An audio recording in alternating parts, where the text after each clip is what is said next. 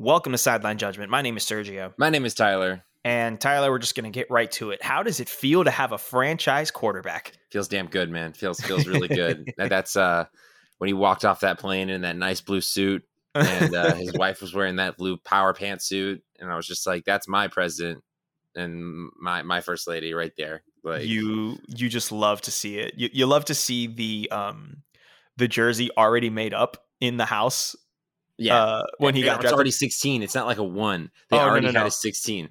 Like that. And, that's and what Urban we call Meyer branding. Finally got to say He finally got to say on record, like, no, we made this decision in February. Absolutely. like, like, so the, there was a rumor that um, the plays that Trevor Lawrence was running at his pro day were actually just plays from the Jags playbook. That th- that the reason Urban it. Meyer went him not was because he was unsure about if he wanted him to be the quarterback, but it was because those were the plays. Early practice, you, baby. you can you can rumor, never. Rumor stop. has it. Rumor has it the day after he was introduced at the uh, stadium, he was running routes with the receivers at my high school. Um, I, be- I believe it. Uh, I absolutely cool, believe it. But like, yeah, it just it feels good. Like I have to hold. I mean, it was just it was so those those eight well, there's like really 30 minutes in real life, but those eight minutes of the Jaguars were on the clock were so weird because I was just like, these are the last eight minutes before it happens. But it was also the, like, if anything were to go wrong, it has to go wrong right now. Like, but then and, didn't you? But didn't you feel better watching the video of Urban Meyer and the GM and Mr. Khan like talking to Trevor on the oh, phone? Yeah. Oh, yeah. And there, and I think it was the GM whose name escapes me. You you know it, I don't know it. Um, he he was like, "Yeah, we're gonna wait until two and a half minutes to call this in. The league wants us to wait." And I was like, "Oh," he said it. I didn't want because when the draft started, then it was like the Jags are on the clock, and I was watching the draft with uh, my friends Jared and, and, Kevin Borba, and we're sitting here, and I was like, I have to wait ten more minutes just to hear J- Trevor Lawrence's name be called.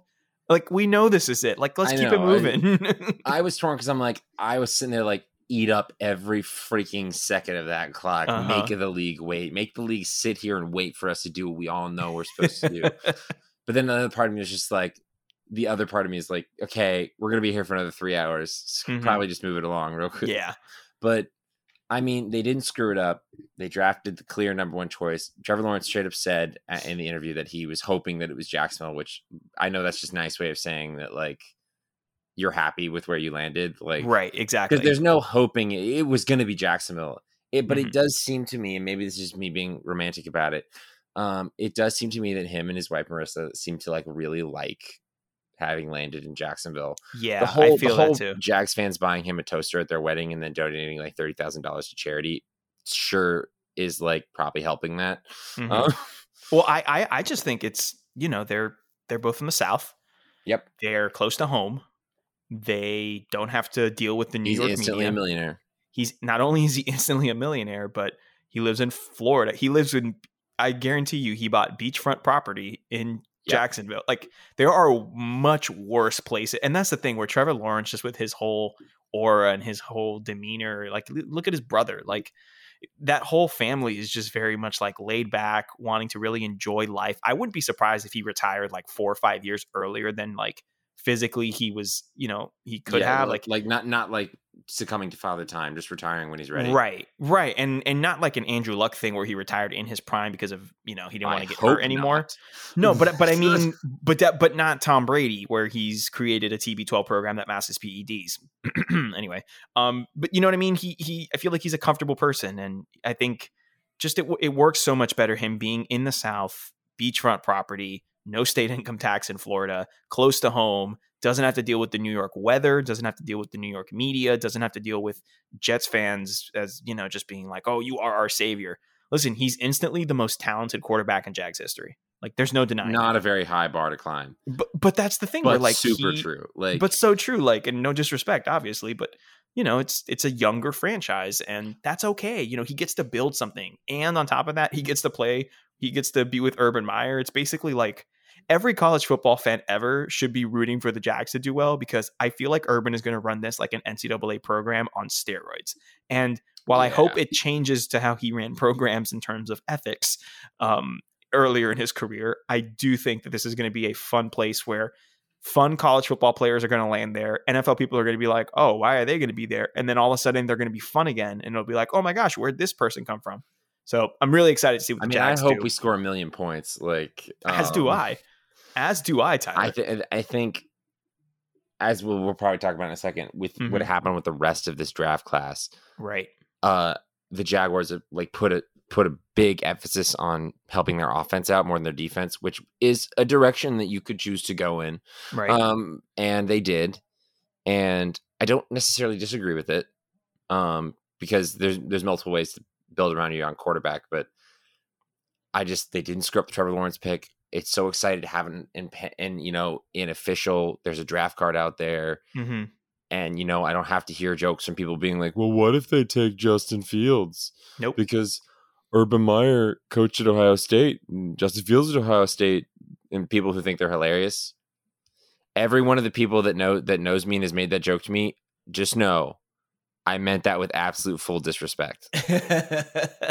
you're not and funny. I, it was never not. funny. It wasn't. So I hope you're happy. with with that being said, Tyler, uh, we are going to go into the draft here and review the the NFL draft. We're going to go team by team.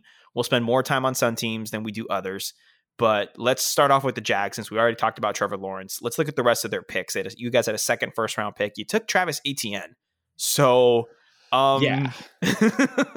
so can I just give my thoughts on the draft class as a whole? Absolutely, Tyler. Okay. Net win because you got Trevor Lawrence. Like genuinely is a win, is a good draft class because you got the franchise changing quarterback. The rest of the draft, gonna be honest, pretty underwhelming in my opinion. Yeah, I, like, I kind of I kind of agree there. Now, the Travis Etienne pick when it happened was very shocking to me. Did not see that coming. I don't, and I'm torn because like Travis Etienne is a good ball player, is a modern NFL running back. I mean, if you're talking about building around your quarterback, get the running back he has been familiar with the last three years, and, and, and not only familiar, but he is a high level talent, yeah. as well and and a lot of people are saying that like James Robinson should be upset, and maybe sure, but running back is different than like quarterback. Like you can play multiple running backs. Additionally, this is an Urban Meyer team.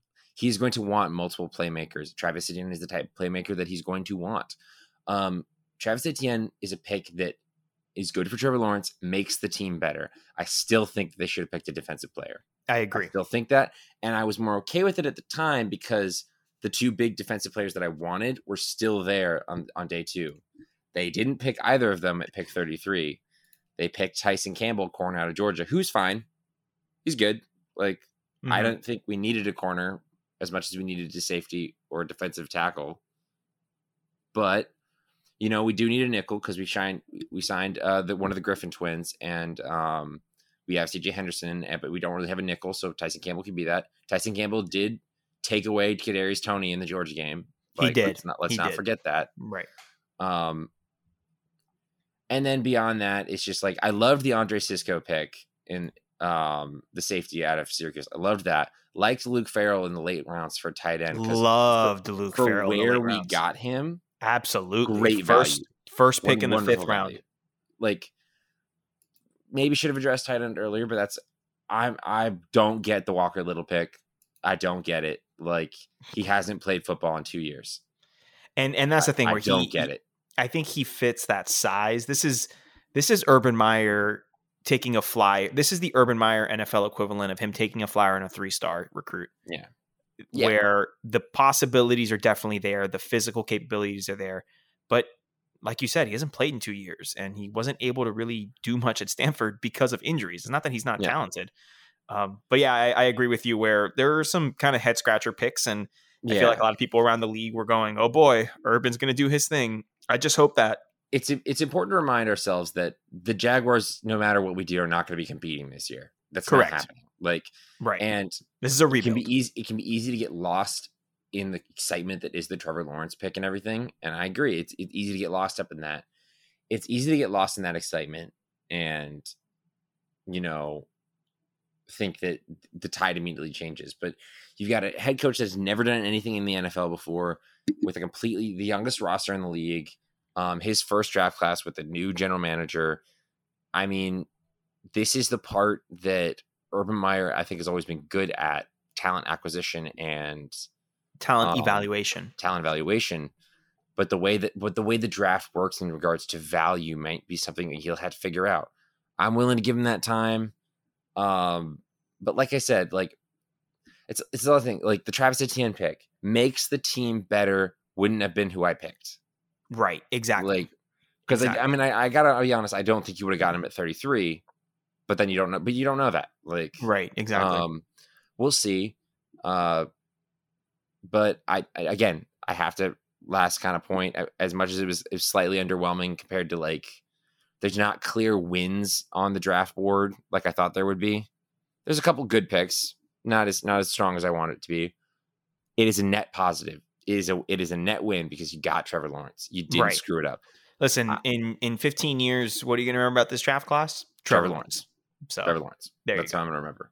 Um, I like it. I, I agree with most of your sentiments. Um, where the players that were acquired are good players for the most part. Um, some guys I don't understand. Um, Walker Little again. I'm with you. Um, Andre Cisco. I didn't. I mean, I watched like what a Syracuse game last year. Didn't stand out to me um, stuff like that. But it is what it is, and I feel like, like you said, you guys aren't going to be competing next year. You guys are going to be building for the future, and Trevor's going to be that focal point there. So I like it overall as a draft. Yeah. Um, can we move on to Miami? Yes, let's do you Want to head down ninety five? Talk about them. Um, I want you to talk about them. All right, I'm gonna I'm gonna try to say this without feeling um wow, we did really good. oh, no, no, you could say it. You could say it. We killed this draft, man. We killed uh, this. You guys draft. did a good job. You guys did a good job. Let's let's talk about first where again we had pick three because of the the almighty Laremy Tunsil trade, the greatest trade in NFL history. Um, we get pick three, we trade back to twelve with San Francisco, and then we trade back up with Philly to get to six. And while Ja'Marr Chase and Kyle Pitts were off the board, I'm very happy that we went Jalen Waddle instead of DeVonta Smith. I'm gonna be agree. honest. I mean, I'm gonna be honest. I was one of those people that was turned off by his 166 pounds. I was.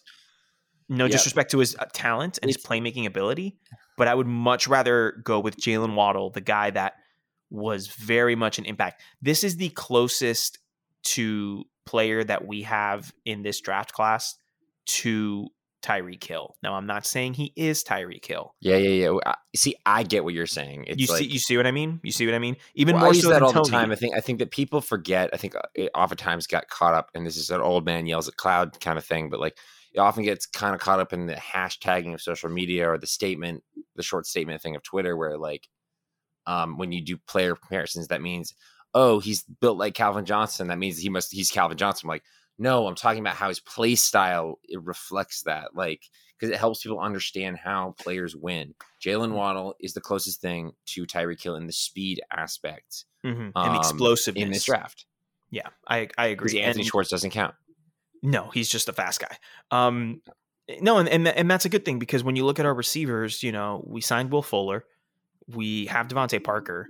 You throw Waddle in the mix a healthy Gesicki, we can bring in uh, Hunter Long, our third round pick, the best tight end in college football, not named Kyle Pitts last year. He actually had more receptions wow. than Kyle Pitts last season, which again, Pitts missed like what three games because of a cheap shot by yeah. Georgia, which we won't get into right now.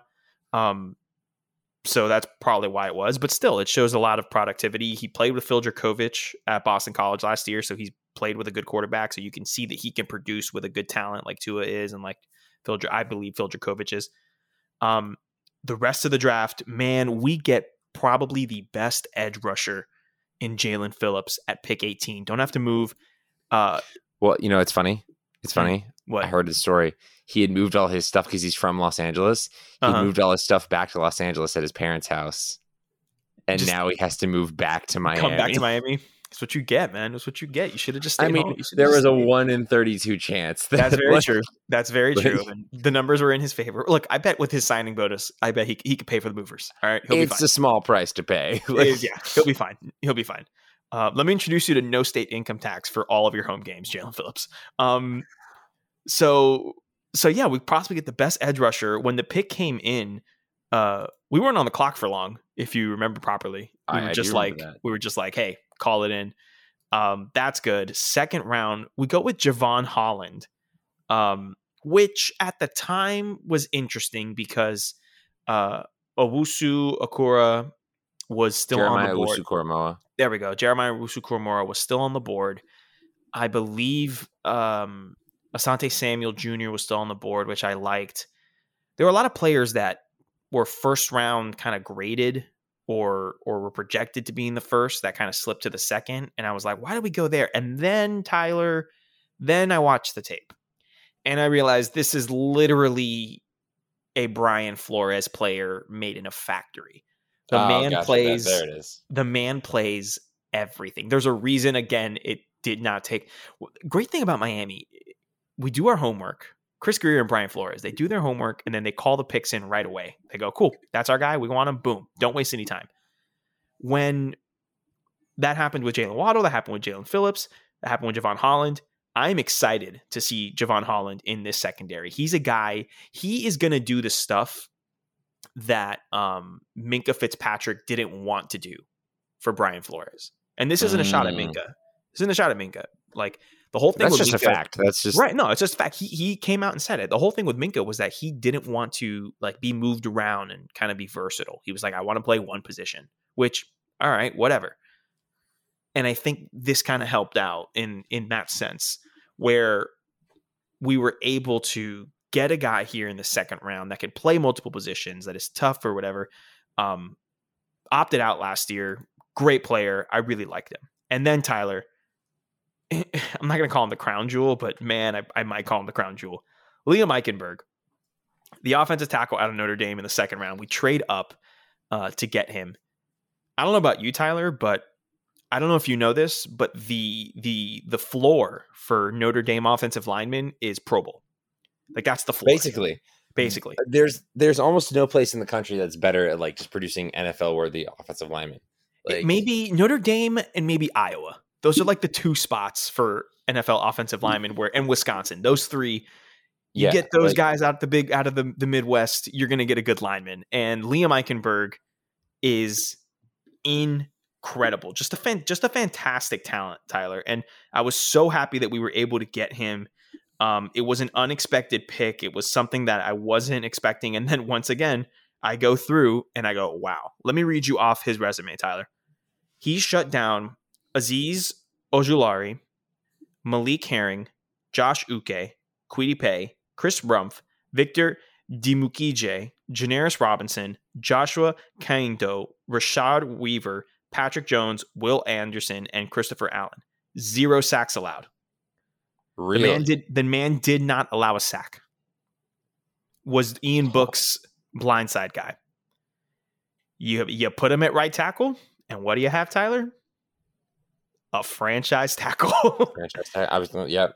I'm not saying I'm not saying it's a guarantee. Good value. But hey, listen, definitely got it. And then the next pick again was Hunter Long, the tight end we talked about. That's one, two, three, four, five of our seven picks. The top picks were, in my opinion, home run hits. Fantastic.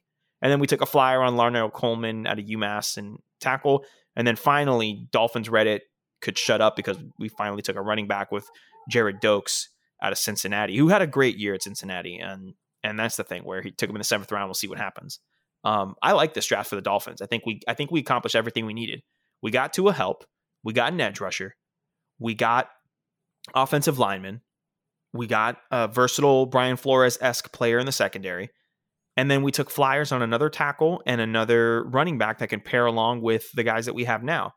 I, I don't understand people who got freaked out. You know, some of my friends included freaked out with we didn't take a running back at 18 or you know this and that we didn't take Javon Williams or this and that whatever. Eh, listen, what if I told you that the way for an for a running game to improve is if the offensive line gets better? What would you think about that, Tyler? Would that be far fetched? I would think that would be true. There we go. So but, I feel like I mean, this is the situation that's this is the situation that's happening. Um, Myles Gaskin was on pace for 1600 yards if he didn't get hurt last year. Like it wasn't anything bad. You know, the like, line's going to get better. Having a good running back is important in a large mm-hmm. in a large way, but it is so much. It's so much more important to have a good offensive line. Agreed. Agreed. Like because a good running back can make holes where there are very few appear sometimes. Mm-hmm. But like, you just need an average running back, right? If if you if you got a strong offensive line. Yeah, so I agree. Listen, there's going to be I, I, predict a lot of people backtracking on Tua this year simply because we're, he's going to have a line, he's going to have a run game because the line got better, and he's going to have an offensive coordinator that lets him throw the football. And he just there's got not a lot another, of excuses this year. So and there's weapons, right? Exactly. This is the year. This is the playoff roster. The way it's constructed. This is a playoff roster, a playoff coaching staff, playoff talent on this team. Um, that is the goal for this coming year, and I think we can do it. And I'm only even more optimistic now that um this draft class happens. So that's my Dolphins. Are you worried at all about linebacker? Am I worried about linebacker? Um, because it wasn't times, really addressed in this draft. It wasn't. You're right. It wasn't, and it was definitely a need because we got rid of our starting linebackers from last season. Um, but I'm not too. I'm not too worried because if there's one position that I trust Brian Flores to really tackle, and no pun intended, but I trust him to knock ha, out the park. Ha, ha. I think it's linebacker. I I trust him in that sense. It's like trusting uh it's like trusting Dan Mullen with quarterbacks. You know, I was about to say the same thing. Have have faith. You know, you need the players, you need the talent, obviously, but have faith yeah. they'll develop them. I have I have faith in Flores. So if that is our one weakness, then we're in a great position for the year, not this coming season, but the year after, where I think if we succeed and do what we're supposed to do, we can compete for an AFC championship or Super Bowl appearance type of thing. Compete. I'm not saying it's a guarantee. So um, yeah, I love this draft for the Dolphins. Uh, Tyler, is there another team that you want to move to and and approach things? I mean, I think we should just go alphabetically. Let's do it. Let's do it. Make it easy. All right, Arizona Cardinals.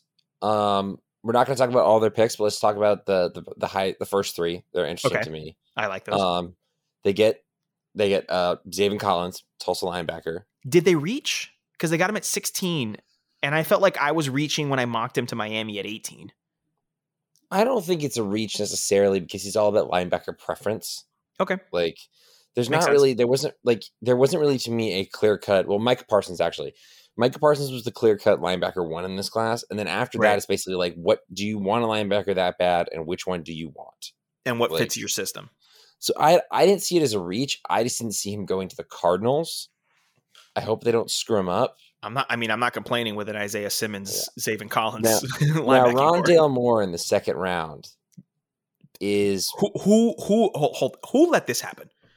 I need to call the authorities. Who let the, who let Kyler Murray get a wide receiving core that includes DeAndre Hopkins, Christian Kirk, and Rondale Moore? Who let this happen? He's going to throw for seven thousand yards, and they're going to miss the playoffs by a game. Yeah, I mean, it's a little strange because they, they're going to be the shortest team in the league.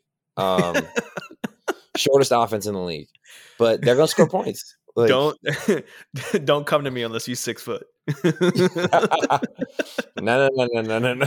None of that energy. Um, none of that. You know, of all of the the you know obstacles the air raid is designed to overcome, I mm-hmm. think having a team entirely under six foot is not one of them that is designed. But we'll see. Like, um, I, I you know, honestly, I think it's a great pick. Um, yeah. And then we got to talk about the third pick. We third round pick. We do. We do. We don't have to talk about it too much, but they they drafted Marco Wilson. They did in the, the third round. Or we know it was the fourth round, I think. No, third. They traded. They traded up into the. Oh, no, I'm sorry, the fourth round. You are correct. My bad. The fourth round. They traded which, up though to get him. Which is a decision that that was make. a pick that was made. Yes, that was a pick that was made. You know, um, and Here's I don't the thing. I I, I want to necessarily I, understand it, but I'm okay, also so, marred forever by by right. personal. Bias. That's like, and that's the thing. I think that we are letting the shoe gate, um, the LS shoe, uh, get to us because Marco Wilson was the cleat yeet. That's I was thinking of the one that you came up with. That's the one, the cleat yeet. Listen, we're holding the cleat yeet way too much in our minds because our opinion of Marco Wilson will always always, always go back to you cost us an appearance in the playoffs, um, a potential appearance in the playoffs. But when you look back at his freshman season and then after he hurt his knee when he came back every year but this past season he was really good he was a really good corner and he had nfl qualities and he was very much someone that maybe they won't play him 12 it. yards off the ball maybe they won't play him 12 yards off the ball. And I think it's a testament to, we'll, we'll talk about the other defensive backs for the Florida that were drafted and a couple that were signed and as undrafted free agents where maybe that's the reason why the secondaries coaches were let go because these NFL teams can see that there's talent on this team. You know, there yeah. were there was talent in that secondary. They just weren't used properly and they weren't being effective. Maybe we maybe now that, you know, hindsight's 2020, but maybe now we can look back and say, all right, maybe the skaters team just wasn't being coached properly from a secondaries perspective, you know? Yeah. Still doesn't yeah, excuse I mean, the, the cleat eat, by the way. No, I think I think, but like the rest of the Cardinals draft is kind of just you know some players, um, right? Some guys, some I, guys. I, I, I gotta be honest, don't don't know most of them, but um, good first two picks. Can see it with the third pick. Um, my my draft grade for this is fine. Yeah, yeah, like, I'm, I'm I'm all right. I'm not mad. I'm not whatever, but I, I, I mean, I'm mad that Rondale Moore gets to go to Kyler Murray, but whatever. Um, I mean, that's um, gonna be that's gonna be fun. Let's not act yeah. like it won't be. yeah. Well. All right. Uh, next, next up, team, it, the Atlanta Falcons. I think they're in a similar situation as the Jags, where they get an A simply because they drafted Kyle Pitts. Oh yeah. Well, oh, you know yeah. what I mean. You know what I mean? They get they get an A. They get an A plus for me for Kyle Pitts. Like right. Yeah. And and I'll bring this up later as talking about the draft strategy of some other teams that I disagree with. Okay. Where I'm like, I like Atlanta's draft strategy in the sense that like, okay, don't overthink it. Just take mm-hmm. the best player. Like, right, right. But it's also like, oh, but they have Julio and Calvin Ridley. They don't need a good tight end. I'm like, yeah, but you're at four and you're not going to trade down because everyone who would want to trade in your position is like a rival. Mm-hmm. Um, it's just like Matt Ryan it's and I'm going to talk about this a little bit when I talk about the Packers specifically, but other other draft strategy teams. But it's just like you don't have to believe that Matt Ryan is that good or anything, but the team is at least rallying around him, and they're like, Agreed. okay, we're going to give him weapons. And I, I, just flat out believe that he's still that good. Like I, I don't. I see, actually think Matt Ryan is really good, but like, I don't see anything. He hasn't done anything to show us that he's regressed in a in like a massive way.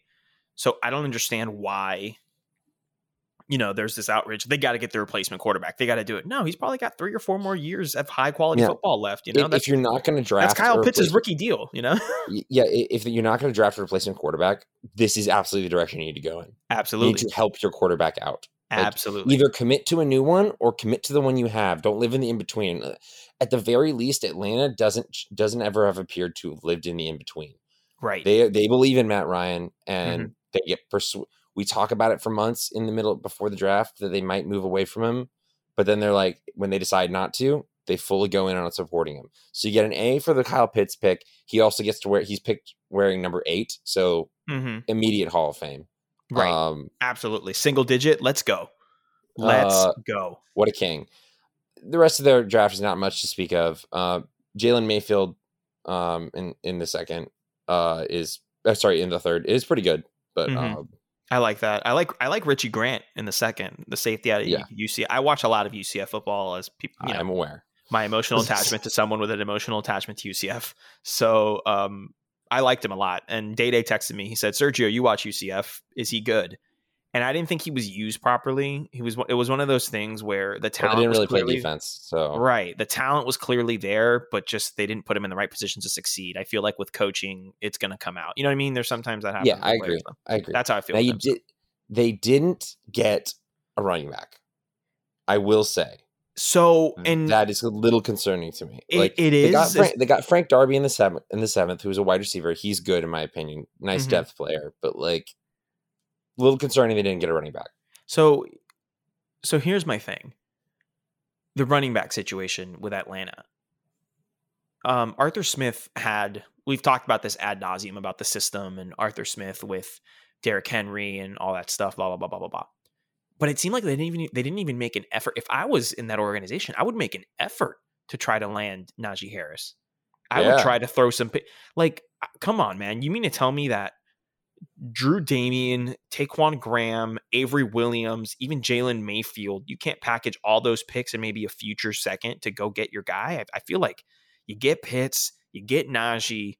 Maybe you don't end up with as many rookies this draft, but that's fine because half of them won't make the roster anyway. Like, Yeah, like just package those they, things they together. Go, go get quantity more than quality. They did, and, and I would have gone a different route, especially given, like we said, we think Matt Ryan's got three or four more high level years left. So why not go out and help him? Why not go out and get those weapons? You know? Yeah, so, I agree. I agree. We'll see. Um, next moving up, on, the Baltimore Ravens. I'm going to read you two draft picks. Yeah. What? Do it. No, no. Gonna, read them. Read them. Read two draft picks. At number 27 overall, Minnesota wide receiver Rashod Bateman. And at number 131 overall, Oklahoma State wide receiver Tylan Wallace. Immediate dub. Pack pack it up, go home. Like this like, Lamar Jackson was watching this draft and he went, sheesh, because oh boy, was that fantastic. Mm. Fantastic job by the Ravens to get him weapons. Not only two excellent wide receivers, but the type of wide receivers they needed. Because they don't need another speed guy. They don't no. need a tight end. They need contested catch possession receivers that get them first downs. Like listen, Tylan Tylan Wallace is a better is a better and more like uh, I want to say more re- up to date or recent, but a modern day Dez Bryant. He has the potential to be that kind of oh, wide yeah. receiver. And I love that he ends up with Lamar and Lamar has that weapon. And Rashod Bateman, we don't need not need to go into how good Rashod Bateman is. That boy can play yeah. some football. He made yeah, Tanner Morgan look good. Come on, guys. It's true. Remember, there was a lot. There was genuine like draft uh, list that put Tanner Morgan above Kyle Trask. Uh, I, I did prior to the 2020 season, I mostly did. because of Rashod Bateman and uh, the one who went uh, Tyler, the one who went to Tampa. I forgot his name, but I know who you're talking about. Renfrow's yeah. going to kill us, but oh, um, oh. Oh, Renfrow no, has a Super Bowl. He can calm down. he, he can calm down. Um, no, and then it, additionally, they pick a Shaun Wade out of Ohio State, goes to them at number uh, 160 overall, mm-hmm. which I'm mm-hmm. like, he didn't have a great season. He lost a lot of money this season, but like, if you got to choose one place to go to be a cornerback that's probably going to help you, I mean, Baltimore gets a lot out of their secondary. Like, not a bad shot. Not a bad shot for him. Not a bad shot. And and the so, thing was, the complaints with him was like, you know, I, I think he'll be converted to a nickel. Um, yeah, I think that's I think his more natural role and I, I, think it's the same situation that we saw, you know, going back to the Gators because that's you know the team that we know. But uh, Chauncey Gardner Johnson, when he was at Florida, kind of was a bit mismatched and exposed in the in terms of the um in terms of in coverage. But we move him to the nickel, fantastic NFL nickel guy. I yeah. think Shaun Wade's going to be on that same wavelength. So yeah, uh, yeah, great job by the Ravens. Next up, we got Buffalo. Up, Buffalo. Um, um we, what do you think? what do, what do you think? what do I think? They definitely had a strategy, and mm-hmm. I don't disagree with the strategy. They they went heavy on the line play. They did both heavy both on sides. the line play. Both sides. First two picks are defensive ends. Next two picks are tackles. They don't pick a wide receiver till pick two hundred and three, the sixth round. Um. So and then they pick a lot, and they they have like four picks beyond that. But um, mm-hmm. A choice. It's it's it's interesting because they've added a lot in the offseason. They are a good roster, so it's tough because there's not a glaring area of need that I think that they have to address. It's more of their issues, like okay, they need to be able to be the Chiefs, and right? And how do you opinion, do that? Well, the reason that they lost was one because they kept kicking field goals when they needed to go for it. Mm-hmm. But two, it's also like you have to be able to shut them down. And I think the defensive end picks were good in that regard, but like you need you need some high quality defensive players to help you out. And yeah, you know I, they're fine. So the thing here's my thing. So Carlos Basham are they're fine. More so for Gregory Rousseau because this was a player that was a projected top ten pick before opting out, and I think it was very much out of sight, out of mind. And if I'm a Bills fan, listen, I'm very happy that I ended up with a potential top ten talent type player um, in Gregory Rousseau, and I didn't have to move anywhere and this and that, whatever. So for me, this is a pretty decent draft. Clearly, they had one thing in mind and they address it. But when you're a team that's that good and has that many weapons and you know is basically just trying to beat the Chiefs, you can do those things. So good for them. I think they approached yeah. it the proper way. They they're gonna let the Dolphins sneak up on them. Um, man, because you know I'm I'm I'm just saying, Gregory Rousseau can't cover Jaylen Waddle down the field. Just saying. Now Buffalo has a really good secondary, so exactly, exactly. Um, Tyler, let's. I know I'm speaking out of turn here. But... it's okay. Let's move on to Carolina, uh, a draft that I loved. like absolutely loved. Um, yeah, this was good. The four of these top five picks. Let me read them off for you, Tyler. First off, eight overall, Jaycee Horn. In my opinion, the you best. right. Jaycee well, Horn you. was the first corner thank off you. the board. Thank you very much. I'd, not to say I told you so, but I told you so. You absolutely did tell me so, though. uh, Terrace Marshall Jr. in the second. This was a projected first rounder. We were mocking him to like Baltimore and Pittsburgh in the first round and stuff. Great steal by them. Um, and then they they get Chuba Chuba Hubbard, dude. They got Chuba Hubbard. They got and that they got was amazing to me. That, that, that was, was, right. Fourth round. Chuba, Chuba Hubbard and Christian McCaffrey on the same team in an offense coordinated by Joe Brady. Unfair. Fantasy sleeper. I fantasy mean, sleeper. Christian McCaffrey can never stay healthy, so that's what I'm saying. Fantasy sleeper, uh, maybe. Additionally, additionally, um, I'm gonna. I'm just gonna say it. Like, if if there's any chance Sam Darnold can be saved, there's no excuse that he doesn't get saved this year. Like, absolutely, yeah, absolutely. Like you're right. Yeah, added all these weapons. The the roster's really good. This the this defense. draft fast call is really good. The defense was already playing really well. Matt Rhule is building a good culture there, like he did at Baylor. Mm-hmm. Um, you have Joe Brady. You have all of these weapons. Sam Darnold, you don't have the it's a bad situation excuse anymore. If you're actually good, you can prove it now. They right. didn't do you any favors by drafting poorly. Right, exactly. In the sense of like they did you actual favors on the field by drafting well, mm-hmm. but you get one shot at this. Yeah, absolutely. Now, I will say it's weird to me because like they really just went all in on um I mean they just really went all in on Sam Darnold because they traded Teddy Bridgewater away to, to the Broncos and they didn't draft a, a, quarterback even in the late rounds. So so did they go all in or are they giving him the best situation possible to see if he's the guy for the future? Well that would be going all in. Like I wouldn't say it's going all in. I'd say it's going giving him a. They're not signing to going all in. Um, like as far as the draft's concerned, because they're not signing to a massive contract. But like, mm-hmm. what I'm mm-hmm. saying is that they they did not draft a replacement option. Okay. Like. All right. You know, like they they're like this is Sam Darnold's team for a year. They're going all in on Sam Darnold, and mm-hmm. like to me, those are the same thing. That makes sense. But okay. I mean, look at this draft. Like Deonte Brown, Washington's Keith Taylor, Daviyon Nixon, Iowa the defensive tackle. I mean, they drafted a long snapper, and that's you know whatever. But like, right. in this house, we rejoice when specialists get drafted. Absolutely. Um, still is a choice. Like, yeah, very much a choice. Um, no, but I, I like it, I, and I really like the Brady Christensen BYU offensive lineman pick as well. Yeah, in the third, I think it's a, a great yeah. pick. So we'll see what happens. Listen, Sam Darnold, no excuse, like you said. So we'll see what this, happens. This team is shaping up everything's going their way. They just need to get a quarterback. Like, and speaking of teams that just needed to get a quarterback, I'm not saying that that was their only thing that's going to make them competitive. He's but, a professional. Look at his transition. Come on, man. Come on. I didn't. I didn't pay thousands of dollars for the sports media degree for nothing, Tyler. oh my gosh, Justin Fields is a Chicago Bear.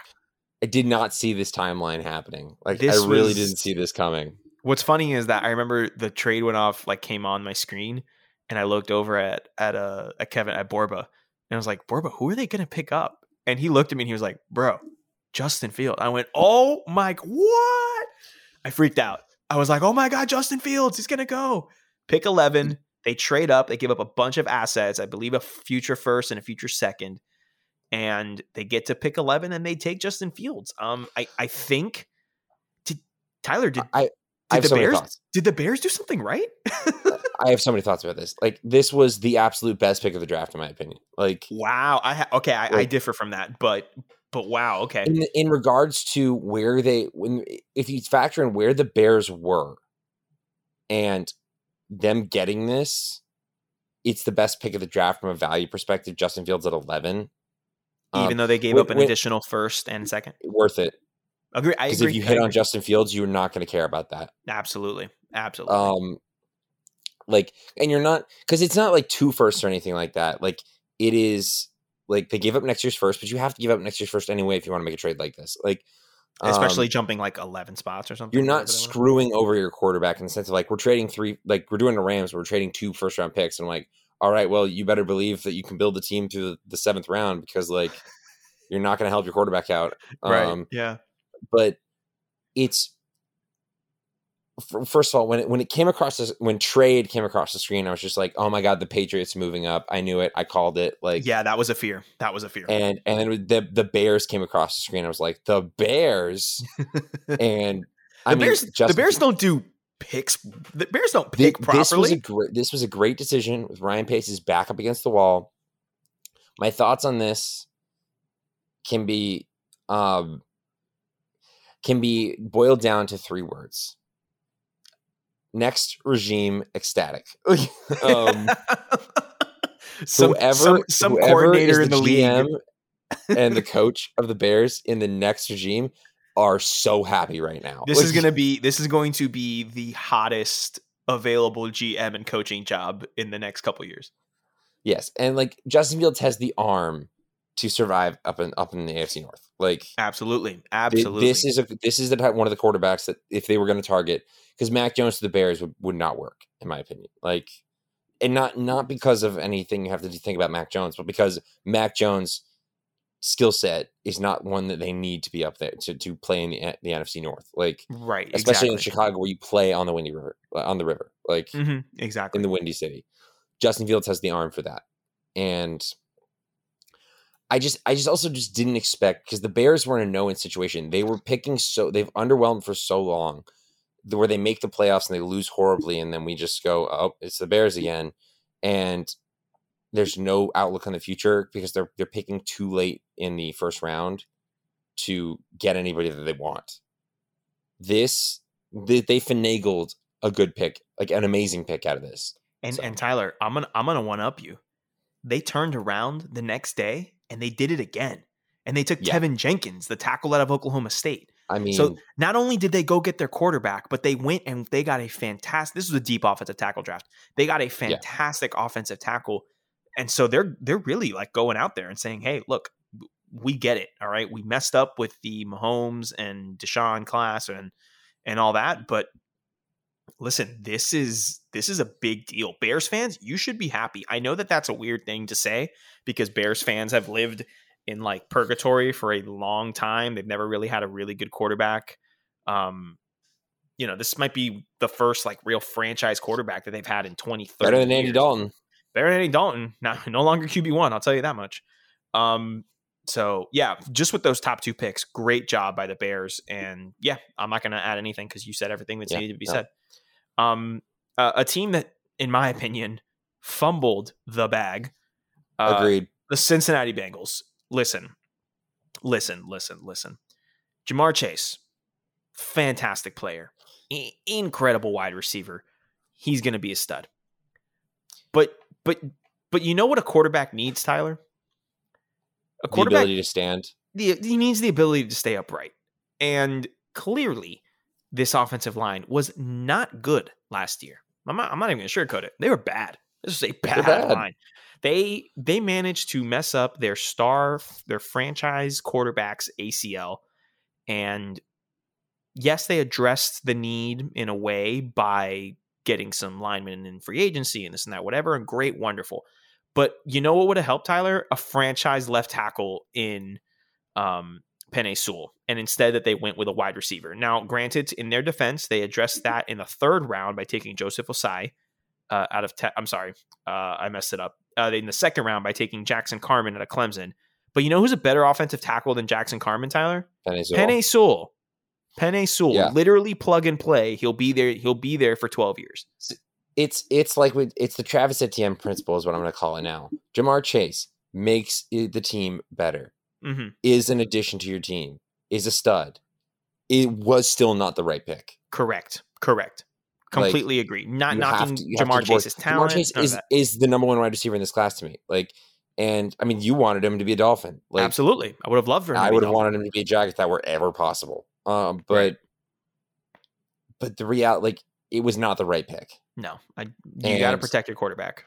Hey, they drafted Evan McPherson though, so it's all good. I don't know if it's all good, but um, yes, Evan McPherson did go in the fifth round. First kicker drafted great.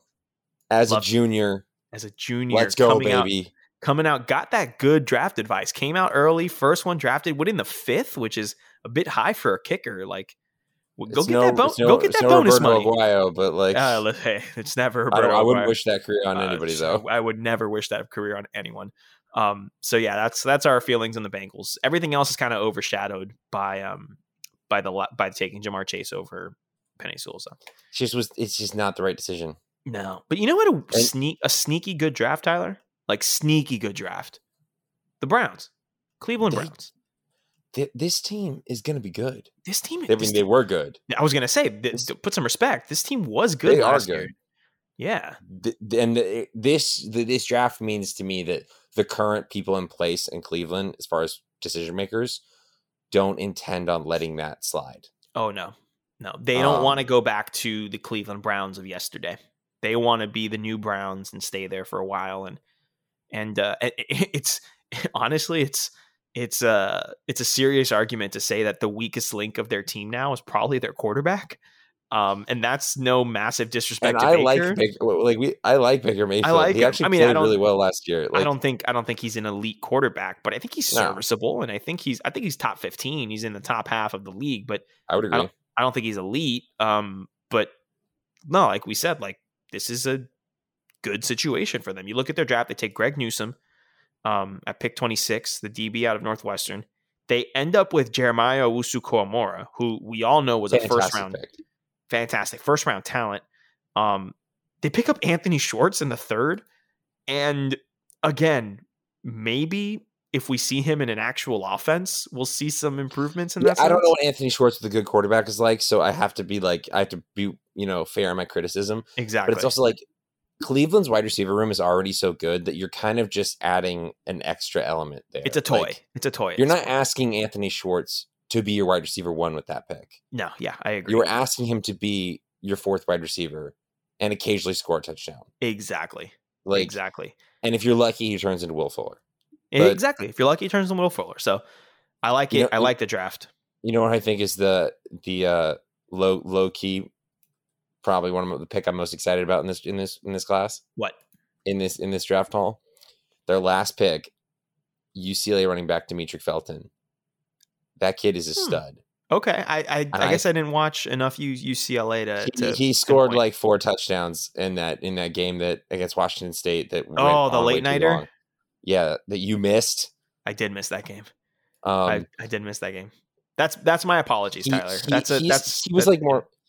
He's listed as a running back. He's more like in like the Percy Harvin athlete type in the sense of like okay. he can technically run up at running back, but he also does wide receiver things. Like so, I have here on ESPN. He's pretty, he's pretty good. He's listed as a wide receiver here on ESPN, but it says here he's a versatile weapon, lined up at running back and receiver. In addition to returning kicks, he impresses route running the week of the Senior Bowl, above average open field runner, undersized, below average top end speed, and shorter arm. So it seems like it's just a couple of physical traits that aren't quote unquote the best but you know, hey, listen, five he, he nine, five nine, one eighty nine. So I mean, he makes plays, and he's he's a six round pick. So like, right. I mean, for a six round pick, I think he was he's a better college player than deserves to be picked in the sixth round. Like, I I'll take your word for it. I like to see it. Moving on. Um, moving on.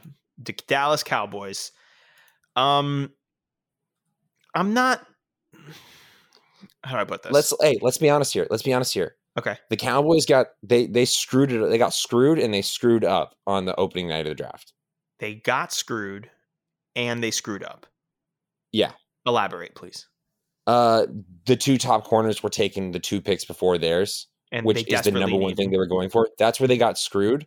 Then they panic traded back with the Eagles of all teams. Um, and which which honestly was I the right really decision. defend that like, no, I, I can. I can. I, I, mean, I can defend it. They did it to screw over the Giants. Right. Um, so the enemy of my Giant... enemy is my friend, who is actually really my enemy because it's the NFC East. Um I liked it. I liked them moving back. They got they got arguably the best defensive player in the draft in Micah Parsons at 12. They yeah. picked up an additional, I think, third rounder or fourth rounder or something. But, but, okay, I I get I guess that, but I'm just yeah. Mm-hmm. But then again, I just I'm thought not, that it was just like it was a lot of panic moving, Mhm. and um, they didn't really end it. Like Mike Parsons is good, but I don't think it's any of the players that they wanted to have. Like, right. I agree. I agree. And look, at, Um, outside of Michael Parsons, I really don't see anyone that I like love. I mean, there's no- nothing that stands out to me in this draft class. notable Like, name college wise, Jabril Cox out of LSU went in the fourth round. Um, but yeah, the cornerback that they ended up with, they, they kind of went on quantity since they couldn't get one of their guys at the beginning. They got Kelvin Joseph out of Kentucky in the second. They got Nahshon Wright out of Oregon State in the third. Kelvin Joseph, great event against anybody not named Kyle Pitts. Okay, but in in his defense, like Kyle Pitts was literally unguardable. I mean, Kyle Pitts lost first round. uh, He lost both Jaycee Horn and uh, Patrick Surtain at some point. So I mean, Well, Well, I mean, if we really want to get into it, undrafted free agent Trevon Grimes cooked nope. uh, Patrick Surtain in the SEC championship We're game. not going to dwell on those thoughts. okay, all right, cool. Next up, then I'll get sad. yeah. Next up, we have Denver, um, the team that drafted Patrick Surtain in the first round, and they also drafted a couple of really good players here. I really like Javonte Williams, the running back out of Carolina. Um, I also really like um, Baron uh, Browning, the linebacker Baron out of Browning was a good pick for them. the linebacker out of Ohio State. He was really disruptive for the Buckeyes this past season. And one thing I don't understand though is the Javonte Williams. I like him as a player, and I think you know at that at that position, at that value and stuff, go out and go out and get him. But don't they have Melvin Gordon and Phillip Lindsay? yeah. So I guess they must be moving on from someone. Um, or maybe just giving themselves the flexibility to move on from somebody. Like, That's I can't imagine Melvin Gordon's got too much left in the tank. for the Yeah, price they're you're right. you're right. maybe maybe he's there this last year, and then that's it. Maybe, or maybe thing. this is to avoid giving Phillip Lindsay a big deal. true. Maybe they just see him as. Well, bec- that's true. They are similar types. They're similar types of running backs. Um, they are. I don't know. It's interesting. It's another one of the situations. It's it's the same situation that uh, um, Sam Darnold's going to be in. Like Drew Lock, there is no excuse for you to be bad. Well, that's that's also given Drew Lock as a starter and not Teddy Bridgewater. It's a good point. So That's There's- a good there's that. point. other than that, a little bit underwhelming, but it is what it is. I think we can move on from this. Seth one. Williams was a good pick, but they they also have a lot of good wide receivers. So. That's true. Yeah, they already had guys. Uh, all right, next up, the Detroit Lions. Uh, they won the great draft class for them simply because Penei Sewell fell in their lap. And th- that pick was in with a quickness, like well, th- that was that was as it should have been. They didn't dilly dally at all. No, It was it was just like, oh, Penei Sewell's there, we're taking him. That was Like- shades of the Vikings taking Justin Jefferson. Just like, yeah, Yeah. cool, call it in. We know what we're doing. Listen, this is a team that's rebuilding. This is a team that took on massive Jared Goff with a massive cap uh, because of the first round picks. Like they're rebuilding. Dan Campbell is there. They're gonna go for the franchise left tackle, and they should. That Yeah. was a great pick. I th- I think that was the great first round pick. The rest of their draft, just clearly players that they believe in long term. Like yeah, and that's fine. they're not swinging for the fences here, and I think that's the smart way to go about this. Agreed. Like, Agreed. Agreed. um, agreed. so it's fine in All a right. good fine. When I say fine, I mean fine in a good way. Like, right. Right. Right. Um, under like not flashy, but good draft I agree. Moving on to the Green Bay Packers, and I think before every we, time. every time before we go into the actual players that were drafted um and yet again not a single first round wide receiver um we got to talk about Aaron Rodgers right he Mhm. hijacked the draft day coverage basically says I want out and I won't play in Green Bay again unless the GM is fired um do you think he's playing do you think he leaves what's what's going on in Green Bay I still think that it is just a ploy for him to get what he wants. but what does he Um, want Well, I think he.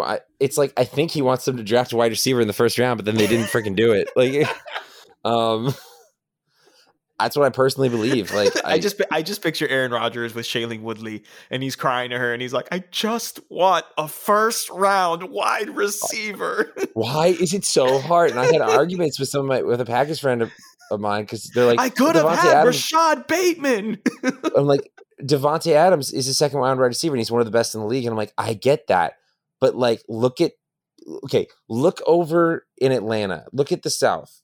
Look over in Atlanta, where Matt Ryan, a quarterback about the same age as Aaron Rodgers, Has- not nearly as good as Aaron Rodgers. no, not like at all. I like Matt Ryan, but he's not nearly as good as Aaron Rodgers. But guess what? Atlanta does. They have they Julio keep Jones. Them all this first round receiving talent because they're like, yeah, we're gonna get.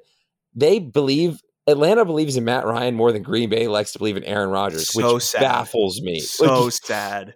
Um, oh, I just and I'm talking about the brass. Obviously, the fans are different, but like, it, it's weird. They're building this, and that's the thing. They draft like they're building a team up from scratch. Yeah, every they're year not doing that. No, is the thing. You have you are you're in the position to pick luxury picks, right? Like you were take, you you went to you've made it to back to back NFC title games. Get the man the weapons and win the Super Bowl. Now, like, is that not what we play for? Now, I will say, uh-huh. I don't think that it's it's torn because like you do have to replace Kevin King. So um mm-hmm. yes, like Eric Stokes is a good choice in the sense that you need a cornerback. I just I just Listen, think I just feel like the day that Jordan Love takes over and Aaron Rodgers either finally leaves to go to Denver mm-hmm. or um like just retires and does Jeopardy, like that is the day they'll be like, okay, now well we got a new quarterback, we got to surround him with weapons, and I'm like you had an excellent quarterback before. You couldn't do that then. Like, exactly. Listen, I, I love Amari Rodgers, but taking Amari Rodgers in the third round is not going to satisfy argue, arguably the greatest quarterback of all time. Yeah. Arguably, Amari just Rodgers, throwing that out there. Amari Rodgers in the third round is a great pick when you're a team that doesn't need to draft more wide receivers. Exactly. But you like, do. So, like, it just, it's sorry. Sorry, no, I no, get you're emotional. Right. You're right. And listen, I let's go. We we're running, we are running heavy on time here, so let's. uh We're just gonna keep it moving. But I did like to uh to Daryl Slaton, uh defensive tackle out of Florida, yep, heading there. Big run stopper, and Green Bay's needed run stoppers um for a while. That's kind of been the weak point of their defense for the past few years. So to get that in the fifth, good for them. Go Gators. I think he's gonna fit in well there. Uh, next up, we have Houston. All right, Houston's first picks were in the third round because of the beautiful, glorious, greatest NFL trade of all time, um, the Laremy Tunsil trade. And they took Davis Mills out of Stanford. What are we doing here, people? What do you mean? What are we doing here? You I mean, know exactly what we're doing Jaguars here. fan. Uh huh. Like, why, why, why, why, why? I know why. Because Deshaun Watson's done but Davis Mills. so they took. Here's the thing: they took Tyrod. Davis Mills, least you forget, sir, was the number one quarterback in his recruiting class and was riddled with injuries during his collegiate career. Went in the third round. It's not like he went in the first or second. Day three pick. I'm sorry, back half of day two pick, sir, and the talent upside I think is there. I think it was a good pick by them in this situation, especially given everything that's going on with Deshaun. Um, yeah, I think. I, I don't think, think that pick. he was the right quarterback to pick here, but that's just okay. Me. All right, I can defend that. I can I can understand that. Other than and that, also it's just like just these bad taste in my mouth when you your first pick of your entire draft is a third round pick spent on a Stanford quarterback that's not even that great. Like, understandable. Like, I understand. I understand but also they're in a terrible situation. So yeah, like, this team is bad. So I, am gonna cut them some slack. I mean, right. you like the one good thing on your team is probably not going to be there anymore. So mm-hmm. like, what? It's just like, what are you doing? Like, you... and listen, the Brevin Jordan pick was pretty good, fifth round tight end out of Miami. Yeah, he's a good he's player. Good. So good. we'll see if that happens. All right, next up, staying in your division, the Indianapolis Colts. Um, the Indianapolis Colts drafted it's looking at the draft sheet is just hilarious. They drafted Kwity Paye, Shawn Davis, Sam Ehlinger, and Will Fries. like all what over is, the place. What is going on in Indianapolis? I understand that you're a ready-made team and you're basically just getting some parts. Luxury here. picks, baby. Luxury picks, but man, this is this is literally the I'm at a buffet and I want a little bit of everything because they just went around. They got Kwity Paye, who um, some of my Colts fans were not too happy about did you hear him talking in his interview where he's like, "Yeah, I think edge rushing is something I need to improve on." And it's like, well, I hope so. I, Are, isn't that your entire job? weren't you an edge rusher? so I know they're not happy about that. Um, but I like Shawn Davis as the fit here. He's gonna move into like a nickel dime package safety. And yep. Sam Ehlinger. Um yeah. I mean, one of the better places he could go to. Um, mm-hmm. RPO heavy scheme that they run there.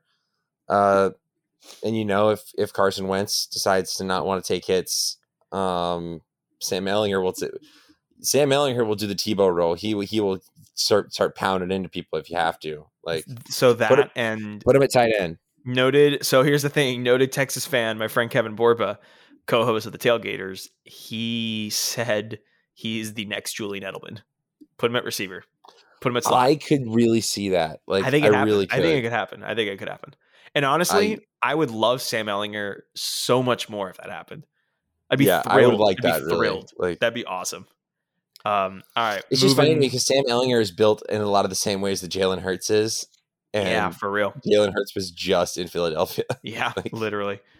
Um, all right, cool. Uh, Jacksonville, we already did. Kansas City, again, luxury picks.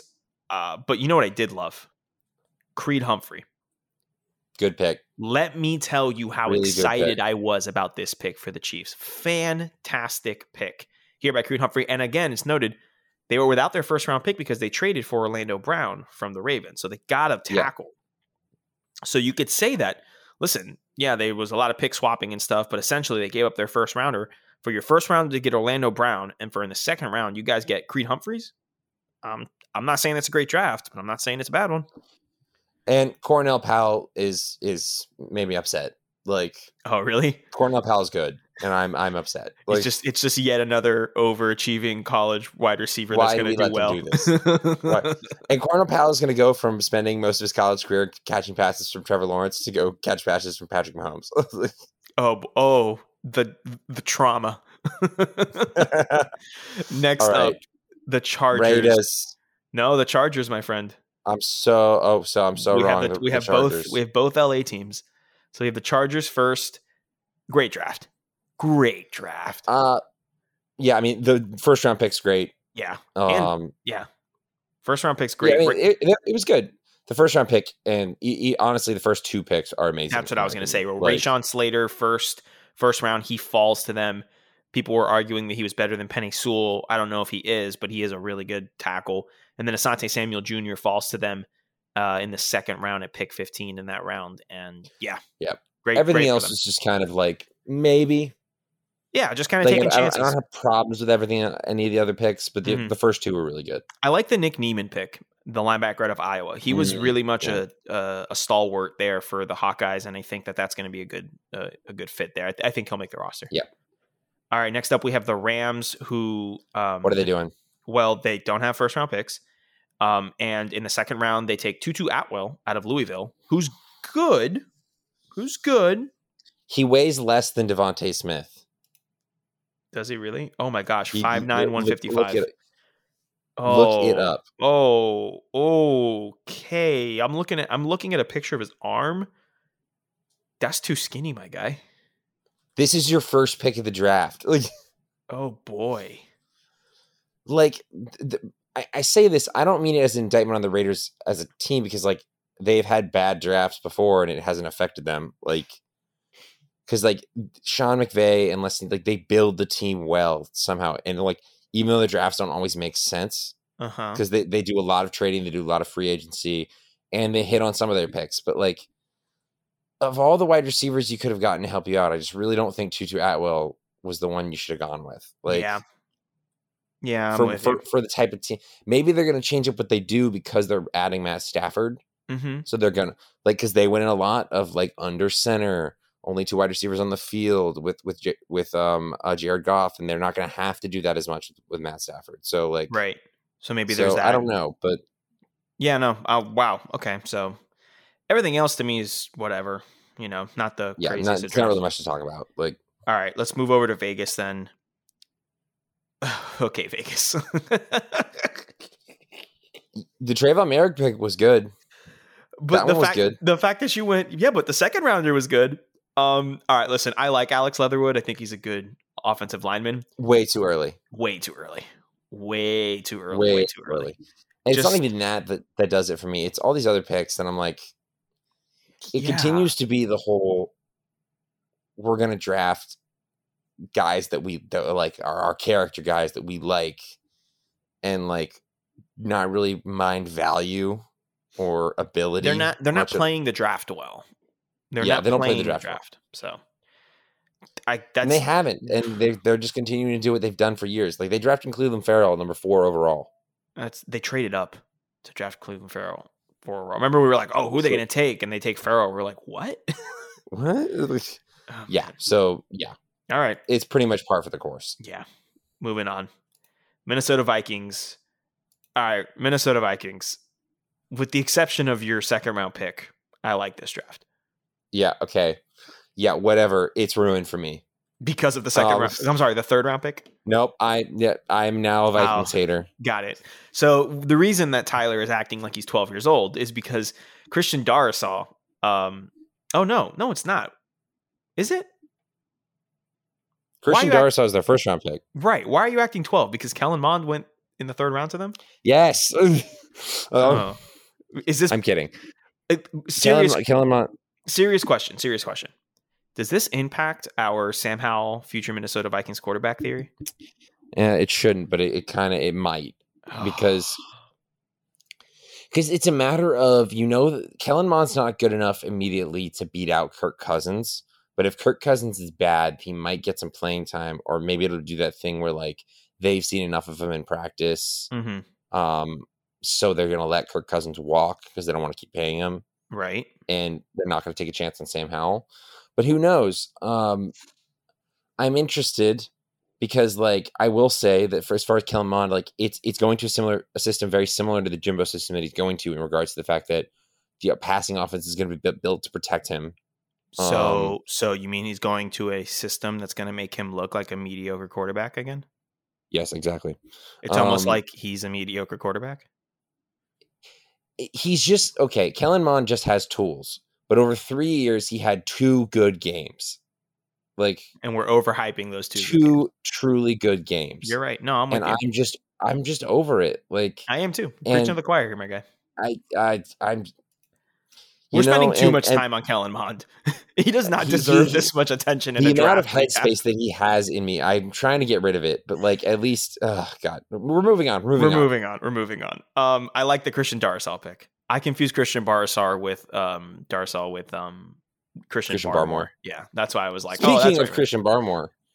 Mm, no, the next we, draft we go we go to New England. Yeah. Oh, that's right because I got him a second. New England. All right, let's let do you want to have the Mac Jones conversation or do we just kind of want to acknowledge that he's What do you think about the Mac Jones thing? Like... This this is the best thing that could have happened to all the other teams in the AFC East because Mac Jones falls to them. I listened to the Bill Simmons podcast, noted Patriot lover and he keeps talking about how him and his dad and all of his Boston friends are super excited that they got Mac Jones and how oh my gosh Deception. the league Lies. the league let us get Mac Jones. They're gonna pay for this blah blah blah blah. And I really they did not say that. They did. No they, they did. did not say they that. They did no they did. They did. Um and what? I think what's happening here is um they're falling in love with this idea that they found a Brady replacement right they yep. see an upright quarterback. They see a guy that has good footwork in the pocket, which Brady does, and Mac Jones has good footwork in the pocket. He's just not fast and he's not able to evade those different types of players, uh, linemen and stuff, and he's not able to get out of the pocket like modern day football is kind of seen. And so they are kind of going and going, oh my gosh, we, we just got the replacement. We did this and that when they're not realizing that in a quarterback room that included – Tua Tagovailoa, Jalen Hurts, and uh, who's the guy that transferred out? I forgot. Mac Jones was was the last on that list. Mac Jones had to be at Alabama for four full seasons, and they had to go. All right, I guess we'll give him a shot. And they almost started Bryce Young last year. Like, yeah. he, in terms of talent, is not the most talented quarterback. Now, is he intelligent and does he make the right decisions and is he smart? Absolutely. He is a he is a great college quarterback. He but, is a fantastic college quarterback because but, he, he, he's smart enough to make the right decisions. But here's the thing.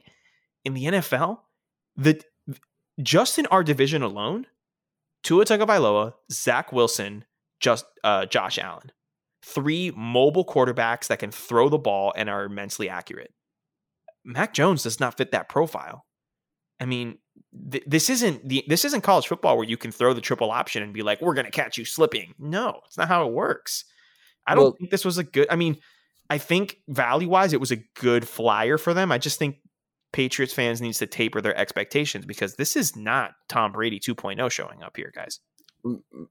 My biggest problem is just that the way they've been building this team to to uh, go like with the way that Cam Newton plays mm-hmm.